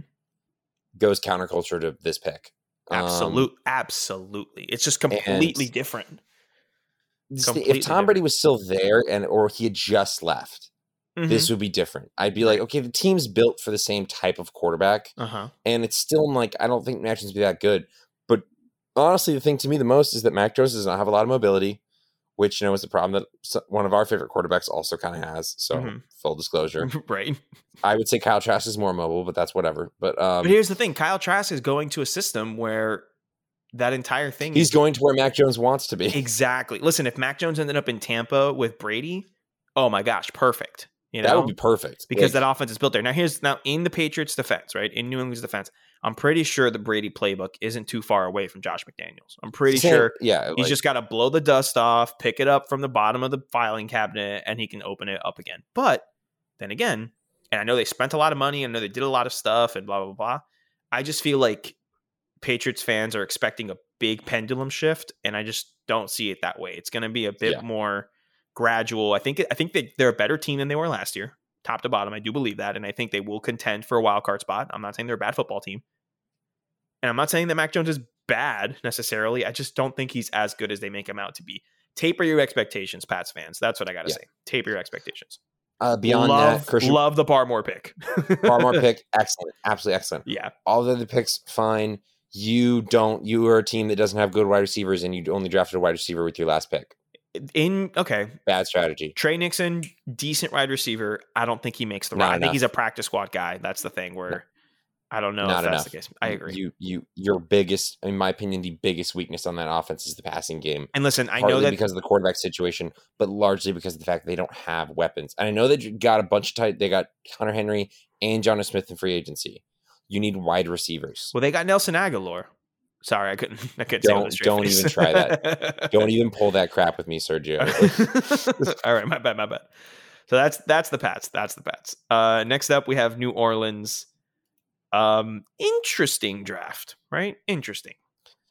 Because the- this is a draft like the Orleans where it's like this is a draft of a team that is trying to rebuild from the ground up. And New Orleans isn't necessarily rebuilding, but you know, they're changing windows. Right. Know? They're in a transitional period for sure. So this is a good draft from a strategy perspective for that. Mm-hmm. Except for the Ian Book thing that I don't get, but um I no I understand spending a fourth rounder on there because the quarterback room yeah. you have is Jameis Winston, Taysom Hill for some godforsaken reason, and now you have Ian Book. So I think I think amongst those three, Ian Book has the potential to stand out. And who knows? Maybe he's a guy that he he took the next step in this past season. Like he was a completely it's different true. quarterback. It's Maybe true. he can take it's another true. step forward. They see the talent and the physical tools. Um, we'll see how it goes. You know, I'm not I'm not too mad about Ian Book. So, Maybe I'm just overreacting. I think you are.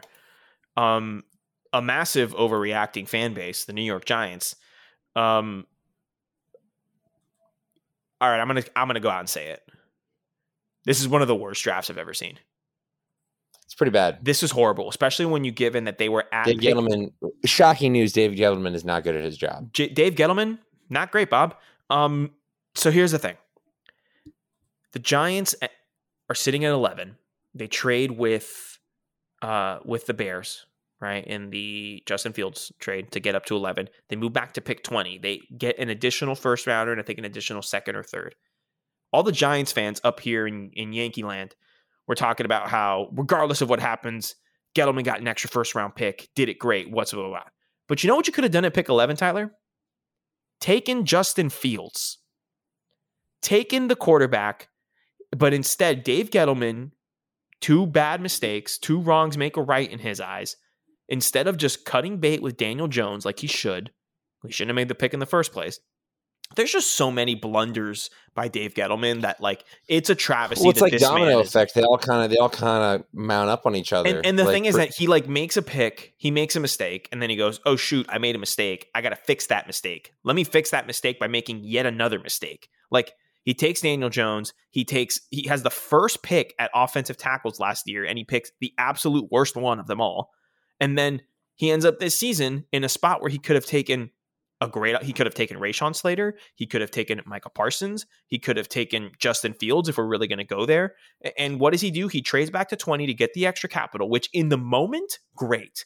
But then you pick on pick 20, you take Kadarius Toney. And listen, we are Florida fans. You know how much we love Kadarius Toney, Joystick. I'm glad he got that first round money. Great for recruiting for Florida especially when you take a player like a Darius Toney that was really a what are we going to do with him, and you turn him into a first great rounder. story, great pitch, everything. Fantastic. happy for him. Happy for him. Get he's that bread. Great, I think he's gonna. I think he can have a really good professional career. I agree, but here's the thing: Kadarius Toney isn't the best route runner. He's very much like you know, kind of an X type, special type player that can make a lot of things happen. But I do not trust freaking uh, what's his name, the coordinator um, Jason Garrett. I, Jason I do, Garrett. I do not trust Jason Garrett to be able to scheme Kadarius Toney. Could like, nor even if he could, Daniel Jones the ability to make a productive use of him. Right, and like, and and you sign Galloway in free agency. Like, there's so many other needs where I feel so bad for Toney because he's ending up in a situation where he's literally built to fail. He's literally built to yeah. Well, Kadarius they're going to expect him to. They're expect, going to expect him to be Jaylen Waddle. He doesn't have the same skill set as Jaylen Waddle. He does not. Like he does not like, have it. And I think Kadarius Toney, in some ways, was a, even a had a better call. Well, I mean, obviously Jaylen Waddle got injured his senior season. mm-hmm. Kadarius Toney's senior season is amazing. But the problem is that people look at Kadarius Toney and they, they say he must be a speed guy. Kadarius Toney is average with speed. It's his shiftiness that wins him and his explosiveness. That's, and the problem that I see coming is they because I don't trust the Giants. Mm-hmm. They're going to try and use him like Jaylen Waddle or Tyreek Hill, and it's not going to work. He best be used like Julian Edelman. Exactly. And here's like, the thing, and, and, this is no disrespect to Toney, but if Kadarius Toney doesn't go to Florida, if Kadarius Toney doesn't end up with Dan Mullen, he doesn't have the collegiate career that he has. Dan Mullen, a large part of Toney's success is built on the the coaching staff at Florida. 100 percent agreed. 100 percent agree and that's a good recruiting pitch because I mean it's true. So, but that's a thing that, where the work's been the work's been done on. So like it's not, and he did it. So mm-hmm. this is mm-hmm. not a knock, but it is a matter of like, I just don't like giving uh offensive weapons to people that don't know how to use them. A hundred percent agree. Like, it, eh, man, listen, could you imagine if this Giants team took not Daniel Jones and just some like stonewall defensive end or someone in the trenches. And then instead of taking Austin Jackson or uh, no, that was us. Somebody I don't know, Anthony, the guy from Georgia, whatever. The bad uh, Andrew Thomas. Andrew Thomas. They take like Tristan Wirfs or Mekhi Becton, and then this year instead of that, they take Rashawn Slater. They're set up. Then next year yeah. they can go get the quarterback, and then they're set for they're set. then they got because they got a good secondary. They, you know what I mean? Like, there's some good parts to this yeah. team talent wise. Like, and then go get a competent coordinator. And you know, I, I like Joe Judge in terms of managing a team, but go get a competent coordinator. Go do some other stuff. You know what I mean? Yeah. So I don't know. I'm Agreed. just so mad about the Giants. Just I, I feel bad. Toney's gonna be a guy that's gonna be cut or traded, and then he's gonna blossom somewhere else. And then Giants fans are going to hate him forever. Like, why couldn't he yeah. do that here when the problem is really just organization? I mean, Urban Meyer straight up said he was going to draft Kadarius Toney at 25. Yeah. So yeah. and that would have been perfect because Urban yeah. Meyer knows how to get he that's the type of player that Urban Meyer knows. If Urban Meyer knows one thing, it's how to use that type of player. Exactly. Like, exactly. Mullen learned that from Meyer. Like he knows what he's doing. So yeah. All right, moving Let's forward. Move yeah, lots of time here on the Giants. I don't know why. Um. All right. Next up, we have the New York Jets, and again, I'm gonna say it, and I hate to say it. The best draft. They won the draft. The Jets won. The really? Draft. The Jets won the draft. And I'll tell you, I will say, I will say, because like, I don't actually even think Zach Wilson's like Zach Wilson's fine. Mm-hmm. I think that they were better. I think Justin Fields was better. I think they made the, they picked the wrong quarterback at two, in my opinion. But damn, they did everything in their power to uh, help that quarterback out. They did everything. Joe Douglas knows how to draft. They did everything that they didn't do for Sam Darnold, and they yeah. realized it. First three picks: Zach Wilson at two, they trade up to get Alijah Vera Tucker, a fantastic guard, plug Great and play. Decision, in my opinion. And then like, in the second round, they take Elijah Moore. God, that is fantastic. Just with those three picks alone, like I, again, we we think that Justin Fields is the better quarterback. But Elijah, that's that's Zach Wilson, Elijah Moore will be fun. Exactly. It's gonna be good. It's gonna be fun, and everything else is just peanuts and stuff. They also got Michael Carter out of North Carolina, the other um, running back out of UNC, which was a pretty good pick as well. So. Yeah, yeah, yeah, man. Jets won All the right. draft. Hate to say it, but I liked it. Philly, see it. Yeah, Philly ends up with DeVonta Smith and Landon Dickerson. I like it a lot. Philly Philly's the team that needed to make the DeVonta Smith gamble. Yeah, I agree. I they agree. they don't have anything to lose. Well, they, they, they only they, they do it because they missed out on Justin Jefferson last year. Yeah, well, like they they're already in a bad wide receiver situation, so it's not like they need this one thing to put them over the edge. If they screw it up, they screwed it up. Right. But it's like if DeVonta Smith works at the pro level, he is the exact type of player that they need. Exactly. Like yeah, and Landon Dickerson was a great pick. I mean, I don't know. It, it was fine. Yeah, I like. They it. made some confused. They did some confusing things, but yeah, but you know, also listen, we're giving uh, Howie Roseman credit here, so let's let's tread lightly. Um, yeah. Next up, the Steelers. All right, the Steelers are the people that took a running back uh, when they t- when they took Najee Harris. Um, and then they took Pat Freiermuth. Yeah, it's like interesting. You just you had so many other needs, in my opinion. Yeah, I agree. Both had... good players. Both will play well under Mike Tomlin. Mm-hmm. I don't think I would have picked either of them where you did. Like, no, I I, I think I would have gone elsewhere. Needed. Right, and I think I would have gone elsewhere in general. Ay, ay, ay. Who knows? Who knows with this team? All right, next up, we only got a few left. Seattle only had three picks this draft, no first rounders. Um, one of those three picks, Stone Forsythe, tackle out of Florida in the sixth. Love Go to Gators. see it. Go Gators. Um, they only had three picks. I can't believe it. I can't. Yeah, it's really not, and it's really not worth talking about. We only just mentioned Stone Forsythe. Let's yeah. just move forward. All right, San Francisco. All right, so San Francisco takes Trey Lance instead of Mac Jones. Made the right decision based on those two. Still think Fields is a better quarterback, but but I can see with what with they want mm-hmm. how how Trey Lance is appealing. I can see Kyle Shanahan and what he wants and all what's going on in his brain. I mean, Kyle Shanahan wins games with CJ Beathard at quarterback and Nick Mullens at quarterback. So like And again, I think it's important to note this is an NF this is a Super Bowl ready roster. They just got hurt last year. Like they got yeah. the guys, you know, they got the pieces. So they're really out here just kind of looking to plug and play people. I like the Trey Sermon pick in the third round, running back. Yeah. Um, I like the Elijah Mitchell Mitchell pick in the sixth out of Louisiana. Yeah. That's a That's fun a pick. pick. I wouldn't be surprised if he like emerged as like the number one back in week eight or something. You know what I mean? Yeah. They didn't really address the secondary, which is something I wanted to see them address. Mm-hmm. Um, like they drafted three defensive backs, but not until, you know, like the, the fourth round. Right. Um, so right. but they, they they went heavy in the offensive line, which, you know, for what they do is a super smart idea. right. Yeah. No, I um, agree. And look, but, selfishly, I hope they do horrible next year because we have their first rounder next year. So um, yeah, but I think that uh, I mean, like I just think with their situation, they're probably going to keep Jimmy Garoppolo mm-hmm. for at least another year. I, I actually think if Trey Lance is going to succeed, this is one of the places that he could do it. Yeah, I think I think we have a Patrick Mahomes situation in terms of sitting most of the year, maybe starting at the back half of the season when they lock up a playoff spot and seeing what he's got after he learns the system and all that stuff. And um, one thing that Borba pointed out to me was that he really hasn't had many starts He's yeah. So he needs to get reps, and I think in the practice field with this team, and Shanahan's a good developer, or Shanahan's a good play caller. Let's see if he's a good developer. You know? Yeah. All right. Defending Super Bowl champion Tampa Bay Bucks. The only pick that matters is Kyle Trask in the second round.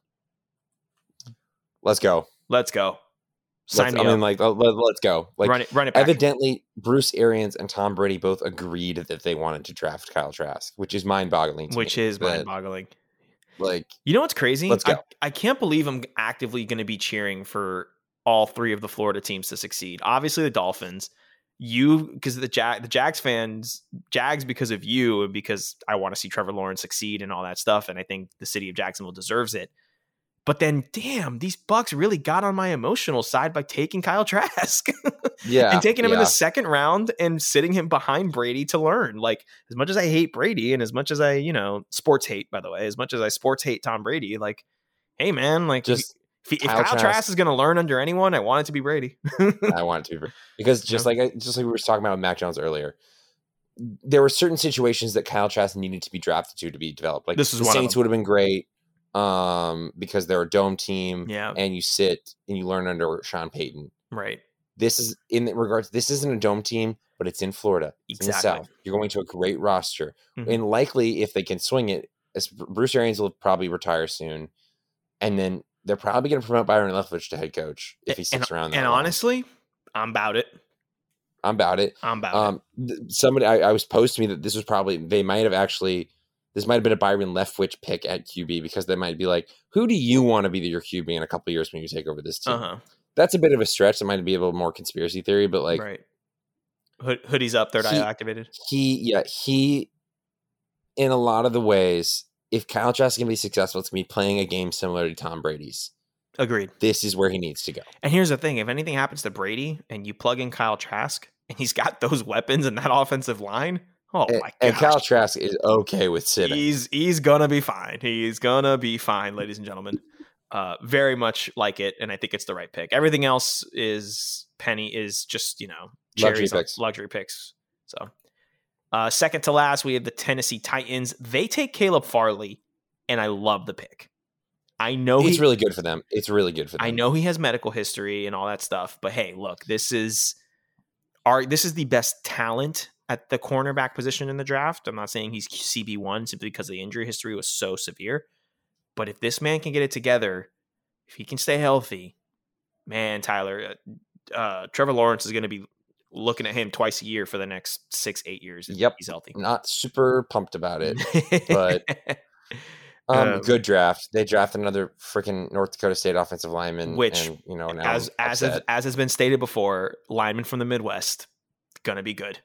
Makes me upset. So, and then finally, we have the Washington football team, which had a pretty, you know, mediocre draft. I think they're they're building up very much. So they're in need of a of a quarterback as well. There's just no player here that stands out. yeah, me. nothing. I like Samuel Cosmi, the tackle out of Texas. I like Jimmy Jamin Davis out of Kentucky. I think he he hits very hard.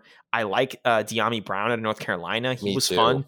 All these players I like at a collegiate level level. You know what I mean? Like John Bates, the tight end of Boise, he was fun to watch last year. Yeah. Um, you know, these guys are fun, but, But I it just, it's just you know it's what's the identity? What are we doing? yeah, like I agree. I agree. I and agree. and a lot of how we tie identities to teams is through quarterbacks and Mhm. like and through and they've had one year under Ron Rivera. And it, was, Right. it was a weird. year. It was a weird year. It's a weird So, year. like, Listen, they're they're they're clearly in rebuild mode. Listen, they won the division last year. Granted, they won the NFC East. I mean, you and I with a few friends might have competed for the NFC East last year.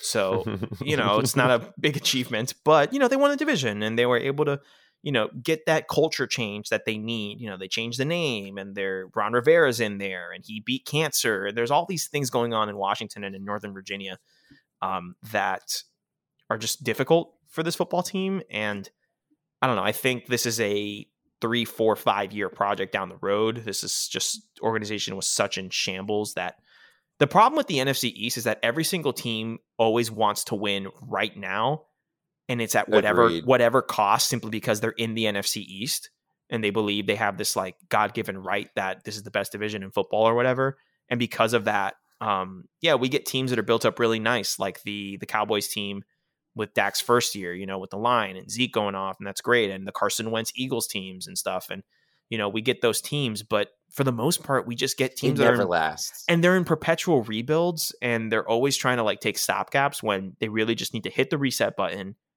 suck for four for three four years, and, And- then sustain themselves for 20, 25 years. You know what I mean? and that's the that's probably part of it is that they're all so similar in Mhm. in the NFC East because like in the AFC South for example Mhm. like you're sitting there and for a while you're like okay Tennessee right now is the best team in the division and clearly the best team in the division so it's a matter of like we have to build ourselves up to meet that standard but the thing is in NFC East it's like I mean a better example even would be in like the AFC West where it's just like Kansas Yeah. City is the cream of the crop like right. We have to build ourselves to get to that level. Mm-hmm. Whereas in the NFC East, it's always like if we just swing it right, we can win it this year. Right. There's never a situation where it's just like where any of the NFC East teams are like, there's no way we can win that this year. There's no right. The like, the AFC, you look, at, you look at you look at the the Chargers last season, mm-hmm. and I like the Chargers, and the Chargers, you know, played pretty well for large parts of the season, but it's just like there was no reality where the Chargers were winning their division last year. Right. Like no. it is a road to get there. And like, honestly, like, there's really no reality where the Chargers can win the division for the next eight to nine years as long as Patrick Mahomes is doing what he's doing. You know what yeah. I mean? And but, but the thing is that they road. can they can compete if as long as they beat them once in the playoffs, that's fine. That's all you need. You need to build yourselves to beat that team and stuff. And you know these teams are going to get better. And like you said, the AFC, the NFC East is very much at any given time anyone can win the league, and that doesn't that's not healthy for the for the division in no. the long run. You know. So I yeah I agree with that. I agree with that. All right, Tyler, that was all 32 NFL teams. I know this is a long episode, but we're going to be taking a bit of a break here coming up. Um, I am wrapping up grad school. Tyler is yeah. preparing for a big move. So we're going to take big some move. take some time off. Maybe we get some episodes coming in, uh, but this is the last kind of consistent episode that we'll have for a bit. Um, we will for sure be coming back to build our our preview college football season. Obviously, oh yeah, this summer we're gonna have some stuff. We'll talk about some some things. We'll we'll come up with some fun uh, special episodes. But um, but yeah, so this is the draft review that we have. Um, I think we end it. We're gonna end this with an extension of moment of the week, Tyler. Yeah. Last week Talk I shared that I Talk was a I was a proud owner of NCAA proud. 14. Puffy chest.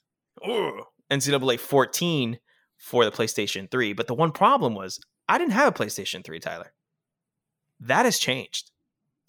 I now own a PlayStation 3. Let's go. Yeah. I own a PlayStation 3. I own NCAA 14. All I need to do is take a USB, I need you to help me and, and like talk me through exactly how you did it. Yeah, it, it's complicated. And I, I got to do the college we'll football revamped. Off, off, off, well, off air, yeah. We'll do it off air, yeah. I got to do college football revamped. And uh, today is Tuesday. You're going to be listening to this episode on Wednesday. So it's not until probably Thursday evening when I can really dedicate. Like it's just still sitting in the little wrap paper from the game. You gotta let it simmer. You gotta let it like you it's, gotta let it rest. It's just re- sitting there on my desk. I'm not gonna touch it until Thursday because I got some stuff to do. This is me being mature. All right, I'm not just like ripping it open and playing. you will not touch. You will not touch your uh you know nine year old uh football video game. Listen, because you've got stuff to do. I do, and listen, I want to be able to play this game with zero worries. I want to be able to sit down, smart, play the, smart. just spend hours building up this game, testing out different, going to different fields, seeing how jerseys look with the revamp stuff. I'm pumped, man. I am pumped. So that's what I'm going to be doing this coming weekend. Well, I graduate this weekend, but other than that, a uh, subtle flex, subtle flex, grad school. Um, so yeah, I got tons of stuff to do. Um, but that is the extension of moment of the week. Wanted to inform people. Thank you for all of those who inquired about my PlayStation 3 availability of not having one. Um, no one did that, but I'm just saying that to myself. Uh, but I have it. I have it. And Tyler, I have the entire thing for under two hundred dollars. Game, oh, system, what a man, everything, and I'm very proud of myself. So, whoo! Cannot wait to get that bad boy open and play. I think I think you, Sergio, won draft weekend. I I won draft weekend by finding a copy of NCAA 14 in a PlayStation 3. Steal, steal the draft. Steal like, the draft. Steal it under 200 for everything. Come on, man. Yeah. I loved it. I love it. Uh, you will be getting FaceTimes, Tyler, at some point Thursday and Thursday evening and Friday I mean, Friday during the day you're going to be working, but I don't care. I'm going to send you pictures and Not for much longer. Um, oh um, boy, do you have a moment yep. of the week for this week, Tyler? Before we wrap up, uh, in, in, a similar way, you're graduating this upcoming week. I spent this weekend, um, which is part of the reason I wasn't as attentive on Twitter and uh-huh. to the draft in general. I spent this weekend in Orlando. My sister graduated from UCF. Woo! Um, my whole go, family went there. Go Knights, Charge on! So very, I'm very proud of her just immensely proud of everything that she's done as a woman, everything that she's grown through college, and the intense accomplishment. Doing it in a pandemic, which your boy never had to do, in which the I'll middle, about till the day I die. In the but middle like, of a pandemonium, I can't believe it. Like the incredible fortitude it takes to have to go through that. So I'm very proud of her, giving her a shout out on here. Shout um, out to her, um, Tyler. Absolutely, congratulations to her. Uh, mini moment of the week. Um, our fantasy football group chat. Oh, uh, two minutes. Got it's not even a moment. Y'all need, week, y'all need to relax. Like, is the moral of the story? Y'all need to relax. So basically, y'all are happened, listening, calm the hell down and for the trades. And for those of you who are not a part of that group chat, what happened was, in a nutshell, is that one player. I'm naming names. We're shooting from the hip. Friend of the pod, Tyler Renfro. I'm sorry, one percent income, reigning Super Bowl champion. Friend of the pod, Tyler Renfro, and friend of the pod, Stephen Peters proposed a trade uh, I'm sorry, a gentleman's agreement where if the Eagles didn't take a quarterback, then they had to swap Zeke Elliott and Jalen Hurts. I don't know who had who, but whatever, it's irrelevant.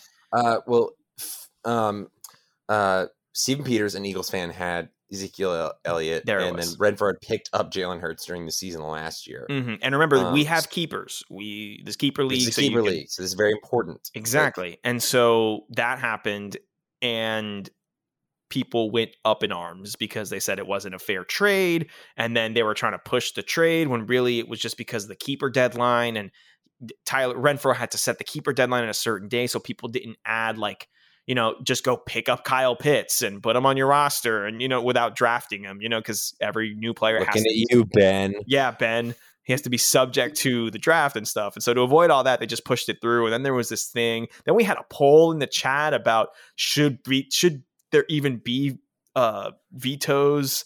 Like, should that be an option? And then I, they, they, were, and then Austin was texting me, and he was like, "What do you think of this?" And I was like, "I don't believe in vetoes." And he was like, "What are you talking?" Just a mess. Just a mess. I'm at work week. this whole time, so I'm not actually able to like keep up with how fast this is moving too. I was like, driving I was driving from Boston and I was like, "Oh my god, the amount of notifications." I pull in and I read them all and I was like, "This this is this is what it was." This is why I kept getting ding in the middle of my podcast every three minutes on the drive, the two hour drive from Boston to Connecticut. Ay, ay, ay. Love every single one of you in there, but y'all need to relax. No, yeah. Like, y'all need to relax. Love you guys to death. Um, but it, I truly, my opinion on the matter is, uh, was very similar to my opinion on the other 11 possible drafts uh, picks that the Jaguars had when we started the weekend. I'm just like, I don't care. Like, um, And I gotta be honest, like I said that to everyone, I was just like, "Hey, if we draft Trevor Lawrence, I don't care." Like, yeah, you got a franchise quarterback, like, you should be happy. Oh man, all right. These, well, these two other people want to trade something. I, I, I don't care. like, listen, I know this was a long episode, but I recommend you stretch this out for the next few weeks. Um, I'm gonna be honest, we don't know when we're coming back.